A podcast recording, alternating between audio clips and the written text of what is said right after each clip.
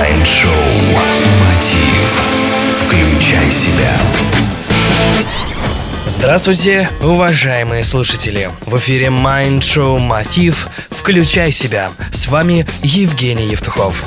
Однажды мы с вами поднимали тему сна, а сегодня мы рассмотрим биоритмы.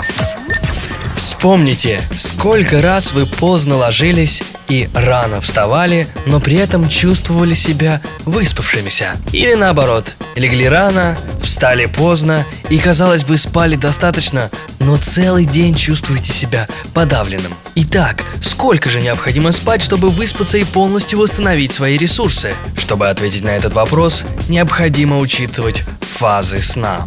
Весь наш сон можно распределить на несколько циклов. В течение этих циклов мы попадаем в фазы медленного и быстрого сна. Ученые разделили их на четыре фазы. Засыпание, неглубокий сон, медленный сон и глубокий сон.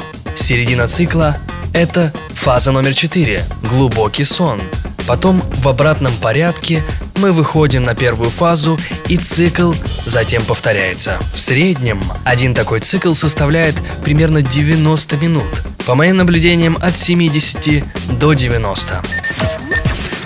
У каждого свой цикл. Находясь в фазе медленного сна, мы не видим снов. В это время наш организм отдыхает. Замедляется активность мозга, восстанавливаются клетки, приходит в норму энергетический баланс, происходит полное оздоровление организма. Если нас разбудить, мы почувствуем себя разбитыми, и единственное желание, которое у нас возникнет, поскорее вернуться в постель. Полная противоположность – фаза быстрого сна – в это время наш мозг работает активно. Мы видим сны, мы что-то осознаем. А если нас разбудить, мы легко и без особых усилий придем в себя. Это самое благоприятное время для пробуждения. Учитывая фазы сна, можно легко рассчитать, во сколько необходимо лечь и проснуться, чтобы пробуждение было максимально приятным. Просто отчитывайте несколько таких периодов, циклов до наступления быстрого сна. Условно говоря, суммируйте эти циклы. Старайтесь спать в полной темноте. Это поможет правильной выработке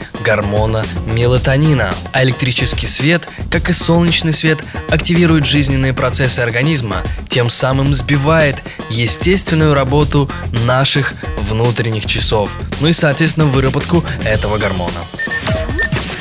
По возможности спите в одиночестве. Доказано, что люди, которые засыпают с кем-то, просыпаются в два раза чаще и высыпаются значительно хуже.